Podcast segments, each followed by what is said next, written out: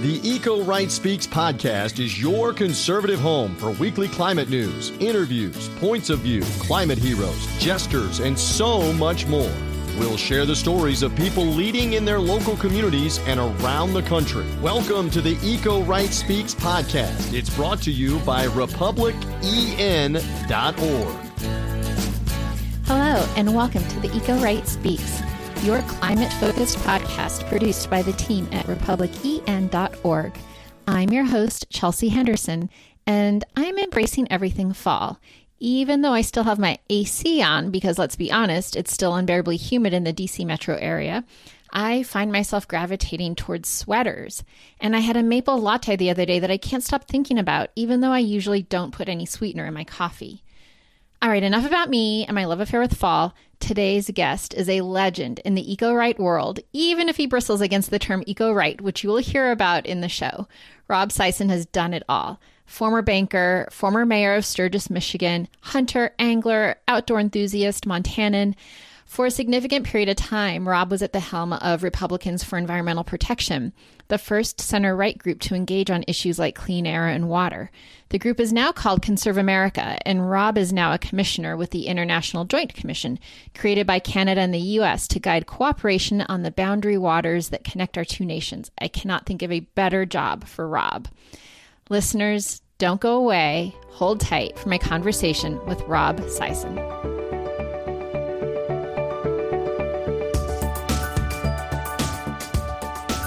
Listeners. I know I always say this, but I'm so excited today to have my dear friend Rob Sisson on the show. Rob, thank you for joining us. I'm not even sure what state you're in. I just know that wherever you are, you're in a kind of a remote place. Thanks, Chelsea. It's good to be with you too. Uh, I'm actually in Montana, Montana. which um, you know I'm. I'm getting in the habit of doing land recognitions now. It's on the land of the Crow and Cheyenne and uh, Piegan, Blackfeet, um, and Nez Perce people. So it's beautiful. I'm I'm in a uh, kind of a prairie between the Crazy Mountains and the Absaroka Mountains at the top of Paradise Valley, and it's just it's heaven on earth. So, do you split your time between Montana and Michigan? I don't anymore. I, I still consider myself a Michigander slash Montanan, but um, we're out here full time now. We're out there full time. So Montana, in my mind, I've only been once, but beautiful place, rich with any possible outdoor activity you could want to participate in.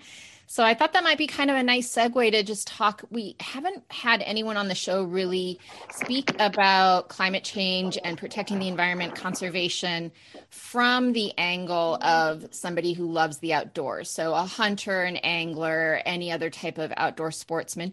And oftentimes these folks skew conservative. So I thought you could just take a moment, kind of fill, you check all those boxes to talk about what land protection conservation means to you.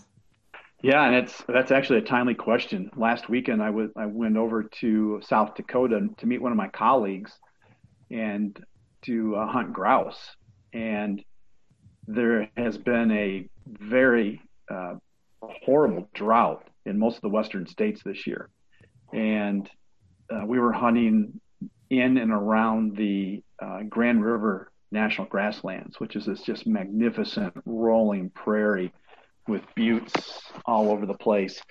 And, you know, be, because of the emergency orders that uh, the federal government and state governments have done, um, uh, some of these preserved lands have been hayed off this year to ensure we can feed our livestock or livestock have been grazed on it. And you saw firsthand the impacts on wildlife habitat uh, that the drought has driven. And now you, I know your listeners have probably had this drilled into their heads. You can't you, can't assume this year's drought is directly related to climate change, but when you look at all the trends and the uh, how how bad it was this year, um, uh, you can posit that climate change has had a, a re- very real impact this year there.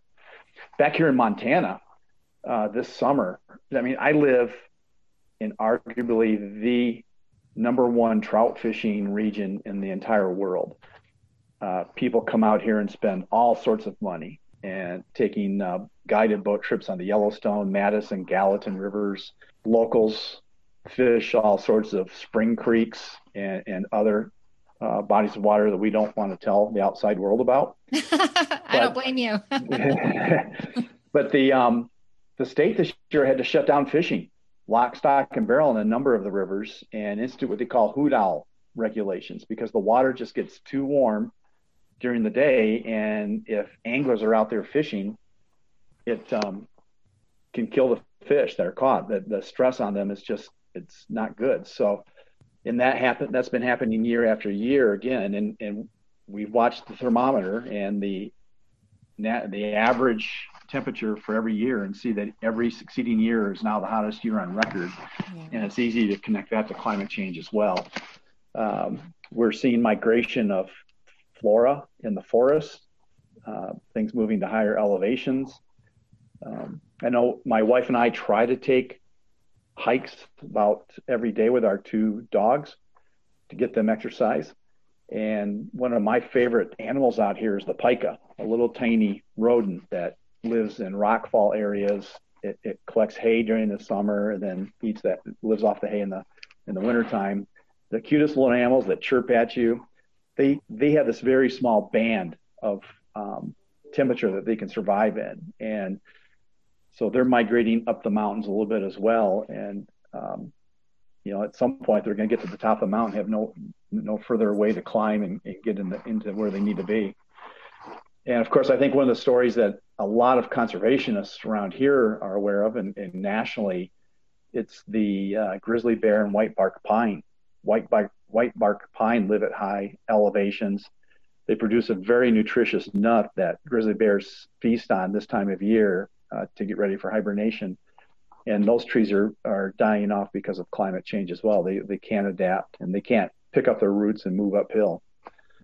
You know, it's it's been a long time. I think um, early in our friendship, there was a series of events in West Michigan because the weather was just too doggone warm at the wrong time of the year, um, and a um, uh, the deer herd in West Michigan suffered what they call blue tongue disease. It's carried by a little tiny flea that normally would get killed off with frost and snow, but didn't. And uh, the deer herd was decimated. You, you can see these signs. And the thing about anglers and hunters are like farmers, they're out and about in the environment and they they see this from season to season, year to year, and they they know and recognize that something uh, very bad is going on in our environment. I believe that blue tongue disease story is one that you might have swapped with um, my old boss, Senator Warner, at an event we did with you in Michigan, where he talked about the um, pine beetle in Idaho decimating the forest there and going back after, you know, having been there 50 years prior as a line jumper or whatever they call the people, the firefighters, the forest firefighters. Smoke jumper. Yes, smoke jumper. As a young man, he did that before he went to World War II because his in in his parlance, his old man told him he had to get a real man's job before he went to war. So he went and did that and then went back to Idaho many years later, you know, decades later, and the forest was gone. And so I don't know if this sounds familiar to you at all, but I do know, remember we had that event in Michigan with you. Yeah. I, well, you know, yeah, I, exactly. Um, and and for your listeners, that there are female smoke jumpers now too, so it's a badass yes, job for everybody. It's a badass job for everybody. Absolutely. yeah. Um, yeah, you know, one of the problems in, in Michigan, the Great Lakes states, is climate change has changed the temperature of Lake Michigan. Lake, and I don't think people outside of maybe Michigan or Great Lakes researchers know this, but Lake Michigan historically stays, it helps warm Michigan during the fall and prevents early frost. So along the west coast of Michigan, uh, it's orchard country. There are orchards planted from Traverse City all the way down to Indiana. There are vineyards, uh, Concord grape juice. It's one of the big production areas. And the reason that those crops have done so well historically is because Lake Michigan prevents early frosts. And then uh, in the springtime of the year, when it's really cold water, it prevents the uh, cold air moves across the lake and keeps trees and fruit plants from budding out too early and getting hit by a late frost. Unfortunately, because Lake Michigan's been so warm, that regulatory natural regulatory system has been messed up, and uh, almost every year since I've been involved in this, there's been a catastrophic crop failure of one fruit or grape or another. And it's those trends that we look at, right? I mean, you pinpointed it earlier, and listeners have heard this before that there is a difference between weather and climate. We had a meteorologist on early in season two who said he made the analogy that if you're looking at football, for example, weather is like one play, one down in the game, and climate is like the history of the NFL. But when you see the trends, so year after year, we're breaking heat records, we're seeing temperatures go up. And then the other thing I would just point out is that when we talk about the temperature changes, it doesn't have to be a 10 degree change. Think about your own body. If, you know, we run at what, 98.6, but if you have a fever of 99, you kind of feel happy, right? You feel achy, and that's four tenths above what normal is. So even small changes in average temperature can have big impacts on the on the land around us the same way that they would in our own body. Yeah, that's right. And the impacts on natural systems are difficult to see except for on a larger, uh, even outside of a regional scale. And my, my current position with the International Joint Commission, we're watching this with the boundary water systems all the way across the US Canada transboundary. How these small changes in climate are changing the levels and flows of waters that we share with our neighbors to the north. Um, and that's impacting water quality, that's impacting aquatic life, um, and it, it could come, if it gets worse enough, it could, it could impact domestic use of the water. Rob, how did you first get engaged in issues around the environment and conservation? Um, gosh, I grew up uh, living in about a 20 acre woodlot and just roamed and camped and hiked and, and hunted and uh, although not very successfully. Um, but I grew up with that. My my dad uh, was a hunter. My grandparents were hunters and, and, anglers, and I just you know followed the the family culture and, and got into it. As a young adult working in the banking industry in West Michigan, I got involved in Republican politics because that's what bankers do.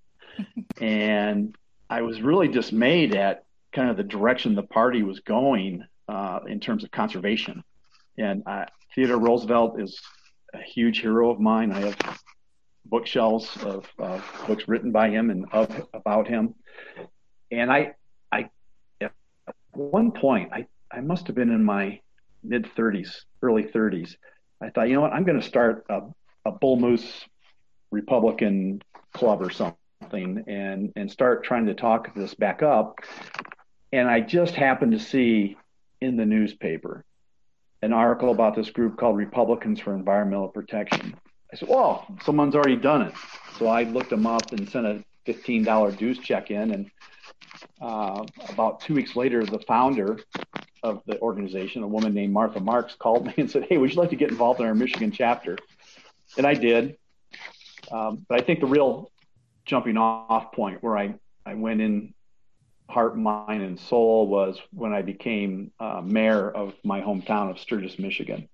Um, suddenly, as an elected Republican who cares about these things, you become the token that everyone wants to pull into the room and showcase and say, "See, see, see," and that's how I that's how I first uh, met Bob Inglis, and um, um, I was roped into speaking at the first National Climate Crisis Day, I think was in 2007, and I was at that time the only elected Republican that spoke at that event. Um, wow. Senator Kerry, Senator Lieberman, Senator Boxer, Representative Markey at that time all spoke, and uh, uh, I had my little 15 minutes of fame because I was, you know, he's look, he's a Republican, um, and uh, and then fast forward a few years, I think, it, it, well, no, it was about 2007 or so. Um, Martha Marks called and said, Hey, would you be interested in coming to work for us? And I said, Heck yeah. So I did. I jumped in and, and went to work for them and then succeeded Martha when she retired, uh, 2009, 2010 era. And now Republicans for Environmental Protection is ConservAmerica for those who are Googling it and trying to join, correct? Correct. Yep. Yep. Yeah. It, ConservAmerica is now run by uh, a cadre of people who have experience in government at EPA, at the Department of Energy, um, on the Hill, and I think one of you know they're they're working I think hand in glove with so many of the other organizations right of center now, trying to find the pragmatic, common sense ways to approach climate change and clean energy and conservation uh, in general. It's interesting. Before the podcast started, you and I talked about Sherry Boehlert, who passed away this week, a congressman from upstate New York. Sherry was the epitome of kind of the old Rockefeller Roosevelt Republican who deeply cared about conservation and he made it one of his uh, public service passions and one of his private passions. And he was a dear friend of ConservAmerica's the whole way. I remember, I think Bob Inglis was still in Congress, but I, I received a phone call from um, a congressman in Pennsylvania who said, You don't know me, but um, someone told me I need to talk to you. Can you come in and, and, meet with a group of us Republicans? So I, I went into DC. Um, Sherry had retired, so Sherry was there. Um, uh, the uh, Senator Castle from Delaware, who had just lost his primary, was there, and I think we had a room of about ten people. And they said we need, we're looking for ConservAmerica to start up or facilitate a conservation caucus for us on the Hill. Sherry was right behind it. He was pushing it, pushing it, and trying to help me find money. We just couldn't find funding just before I left ConservAmerica to join um, the federal government, uh, a couple funders stepped up, and ConservAmerica now is kind of facilitates and helps manage the Roosevelt Conservation Caucus, which I think is a huge, huge deal for anyone who cares about things we care about. We're energy optimists and climate realists. Stand with us at republicen.org. Now, back to this week's episode. Yes, um, Congressman Boehlert was definitely somebody who touched my life as well in his dual roles on the Science Committee, which is a place where he influenced Bob Inglis significantly, begging him to go on this trip to Greenland, which um, I'll have to have Bob do a reflection on that at some point. But, um, you know, I was on the Environment and Public Works Committee at the time, and uh, Mr. Boehlert was also on the Transportation and Inf- Infrastructure Committee, which um, we shared a lot of jurisdiction over a lot of issues, including water and Army Corps stuff that I was doing at the time. So I worked with him and his staff on a lot of issues, and they definitely don't make like that anymore. Um, so sad, sad to lose him this week. You and I, not to not to go down the death um, path, but we also, I think, both shared a friendship with Adam Kolton, who we lost earlier this year, mm-hmm. National Wildlife Federation. So it's kind of been a tough year, tough year. Yeah, Adams passing uh, hit me relative, uh, hit me fairly hard because uh, he had taken over the reins of the Alaska Wilderness League, and the International Joint Commission has an interest in the boundary waters that he was working to protect so so um, passionately up there. And he and I had talked several times uh, in the last year of his life um, about some of these issues. Um, he was helping keeping me informed, and I was sharing him kind of policy goals or directions that um, I thought were possible through the International Joint Commission. And so, yeah, that was that big loss to the conservation community. So I feel like I would be remiss if I didn't um, ask you. So I had heard, so I'm putting you on the spot a little bit. I didn't give you warning that I was going to bring this up, but I heard from our dear friend, Rob and I share so many friends, Alex Bozmoski, that you are not a huge fan of the term eco right, which we use all the time at Republic EN. Our podcast is named Eco Right. And before I give you the mic to respond, I'm just going to say, you know what? I didn't like it at first either, but I have leaned into it. So I would love to hear your thoughts on what it is about the term that gave you and see if we're kind of in alignment here. Yeah, well, if Alex listens to this, it's because Alex came up with it. I just I had to shoot him some grief. But but no. Um, in fact, I, t- I talked to him uh, last week on my way to South Dakota because um, he asked me to look at something, and I said oh, that eco right word still grates me. um, when I, I, think I had first joined Republicans for Environmental Protection, it was early in my tenure with the organization. Um, a, a, a, guy named Mark Van Putten, who was the former executive director of National Wildlife Federation, had left and had his own consulting firm, set up a, a call for us with a number of Western Republicans, including current Senator Cynthia, Cynthia Lummis, John Turner, the former Assistant Secretary of State for Global Environmental Affairs, Bob Grady, who had been very instrumental in the Clean Water Act amendments in the first Bush presidency. Anyways, we had this group of wonderful, very thoughtful, pro conservation Republicans from west of the Mississippi River on this call. It was more kind of a focus group. And they all were very much cheerleaders for the, the mission of the organization, but they said, but you know that that E word, that E word, I, I just can't I, I can't connect my name to your organization because of that E word, which was environmental.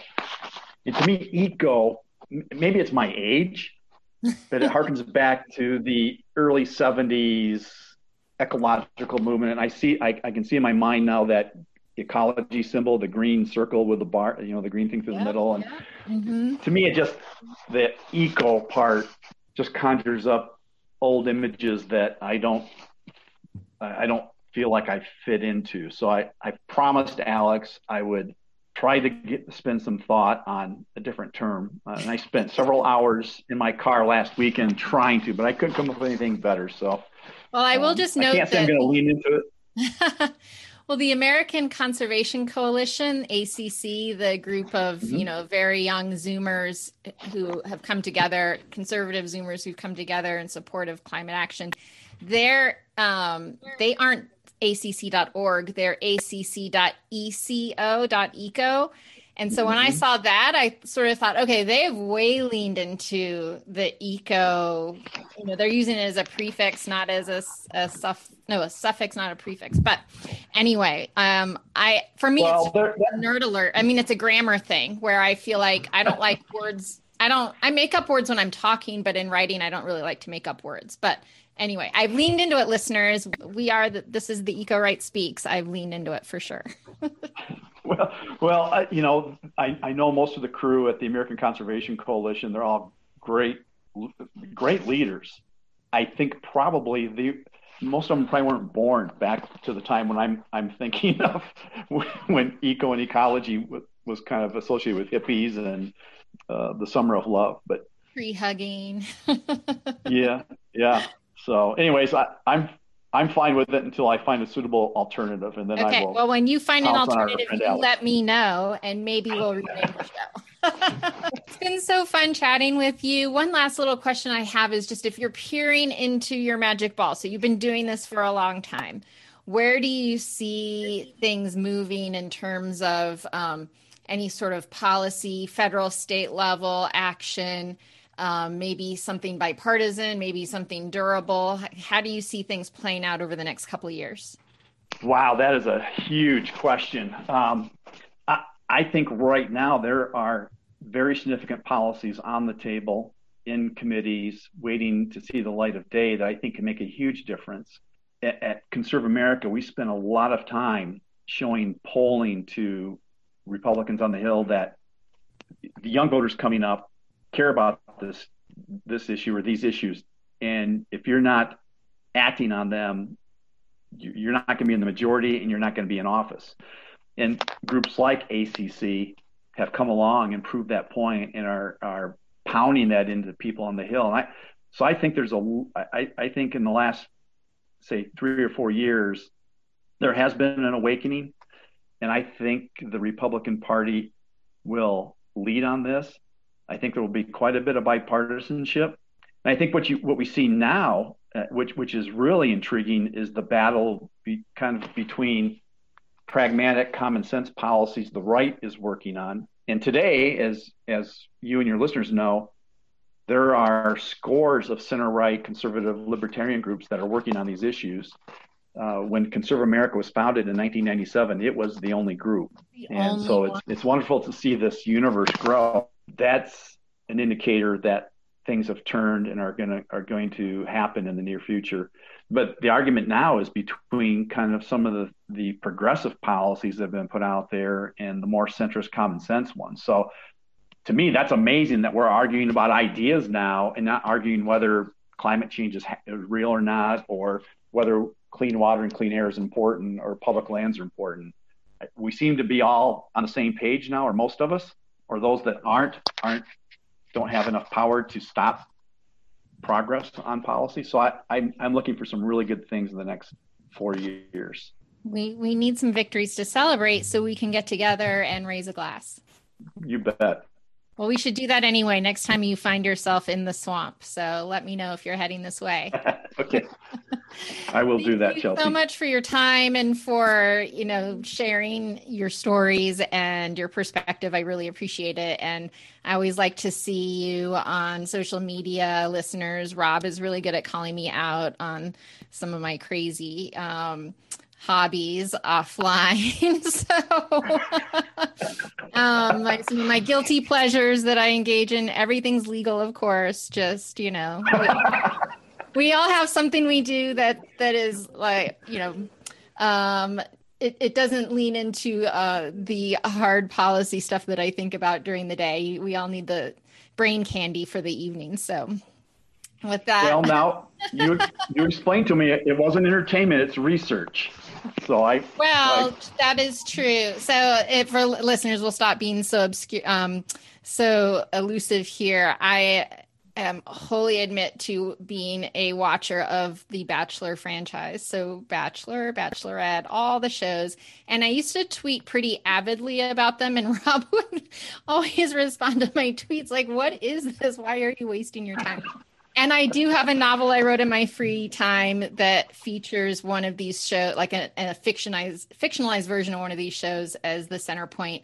I'm working on a different novel now. Still kind of watch the show, feeling a little icky sometimes because the the contestants are more the age of my kids than they are my age, but it is a nice distraction from everything else going on in the world. Yeah, well, uh, we won't do this publicly, but we'll talk about my guilty pleasures and television watching habits next time we're together.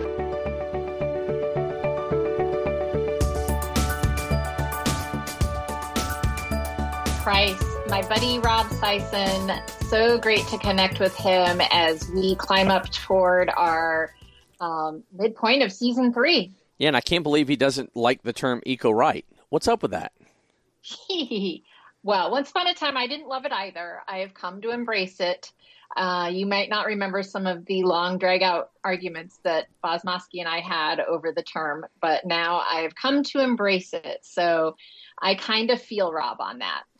Not to take the other side, but I think it's genius. I think it's fantastic. I think Alex pioneering that term is just pure perfection. I think it, I mean, it, it could not encapsulate us any better that yours and Rob's opinion withstanding. So, um, you know, I, I, I just think I think it was perfect. And yes, I do remember all those conversations. I certainly, certainly do. Um, you know, I I remember the conversations, how you uh. spell it, the meaning, should we use it? I mean, all the above. It was, yeah, yeah, but I think it's genius, and I think Alex Bozmoski. Anytime that term is, I think he should be getting royalty checks for crying out loud because we got, especially now, so many on the eco right, and the term is now kind of fully used in climate lexicon now when it comes to you know our sort of side of the aisle, if you know what I mean. One hundred percent would support Alex getting uh, royalty for every time somebody says the word. So, all right. Oh, price. We've got Ask Bob Anything this week, Chelsea Henderson, and Bob is going to come up and answer this question here in just one second. But first, let me go ahead and read the question slash comment, and this is going to come this week from Jacqueline Miller from Riverside, Illinois. She writes, why is there no discussion of nuclear energy, including advanced nuclear technologies and medium and small nuclear reactors, on the podcast? Republicans who care about solving the climate challenge should be embracing nu- nuclear energy technology. She goes on to say she's been a longtime listener of the podcast for over a year. Um, points out, uh, you know, the Eco Right speaks could do major good deed by discussing nuclear technologies on the podcast, among many other things. And that question comes once again from Jacqueline Miller from Riverside, Illinois. And here's our executive director, Bob Inglis, with his answer and comment on this week's Ask Bob Anything. That's a great question, Jacqueline, and we'll take it as a helpful suggestion to have somebody on to specifically talk about the benefits of nuclear power as we seek emissionless power, which is, of course, what nuclear is. Um, we've had uh, uh, my friend Kerry Emanuel on. He's quite a noted nuclear expert at MIT. And we've had Andrew Holland on talking about fusion energy. Uh, but we're in search of somebody from the nuclear power industry who can talk to us about the benefits of nuclear power. And uh, of course, Jacqueline, you must uh, also agree, I suppose, based on your question, that yes, there are trade offs with nuclear power, with the nuclear waste being the big one. Um, but in this world where nothing's quite perfect, uh, you know, we we could either burn fossil fuels and have uh, more climate change, or we can figure out a way to do nuclear power well. Particularly if we could figure out how to use this, uh, reuse the waste, um, not necessarily by um, by uh, reprocessing it, but perhaps by new reactors that can use low amounts of radiation. That's something that's very exciting that Bill Gates was working on at TerraPower, actually. Um, maybe we should get him. I'm not sure. He's a little bit hard to get, but we'll find somebody. Great suggestion. Thanks, Jacqueline. We'll we'll get on it. All right, thanks, Bob, and certainly thanks, Jacqueline Miller, for that question. If you want to submit one of your own, please go and do that on the Apple Podcast review, where you can scroll down, give us uh, a five star rating, what we hope you will give us. And then right there where it has uh, the comment or whatever you want to say, instead of a comment, you can put your question and or comments right there in the Apple Podcast review section. It really is that easy. Um, but Chelsea, I, I, know that in when, in regard to her question about nuclear uh, technologies and discussing some of that here on the podcast. I know you have uh, been reaching out to try and find us a guest yes. on the topic. Yes. Jacqueline, I'm on it. I will just say that I have some sources and it's been on my mind, on my to do list for a while. And so you really sparked me to reinvigorate my efforts. So I do promise you a nuclear energy expert in the coming um, episodes. So that is why we encourage listeners to suggest guest topics, discussion points, anything like that, if you've got ideas, you can reach out to us individually. But we would love to have you write, uh, give us a rating, and then write us a review slash question on Apple Podcast. We would love to hear from you because you are what makes this podcast, listeners. Because we want to cater and bring to the topics that you want to hear. So we appreciate everybody downloading, listening, subscribing, which you can certainly do on Apple Podcast, Spotify, and wherever you get your favorite favorite podcast.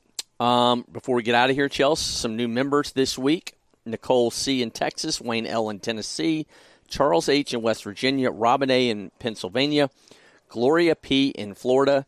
RepublicEn.org forward slash join. That is where you can sign and stand with us and get um, many different things that we send out. We don't spam you, but one of the things you will get weekend review that comes from yours truly, my co host, Chelsea Henderson. That's right. It's really one of my favorite things that I get to do is uh, curate the best of the Eco Right news, and it goes out every Friday in a newsletter. So you just get the highlights. And so, yeah, join us, sign up. I'm doing her a disservice by calling her co-host. She is the host. I am the producer. But as we do this, se- we do this segment, it feels like we are co-hosting and, and just we're, chatting together. We're brother and sister. We're brother and sister. We are eco right brethren, is what we are. But until next week, we appreciate uh, Rob joining us this week. Chelsea, great interview, great work as always, and appreciate all our listeners wherever you are whatever time it is, wherever you are. We appreciate you downloading, listening, subscribing to the Eco Right Speaks podcast. We will be back again next week with another brand, brand new episode. Until then, Chelsea, have a great week. We'll talk to you then. You too, Price. See you then.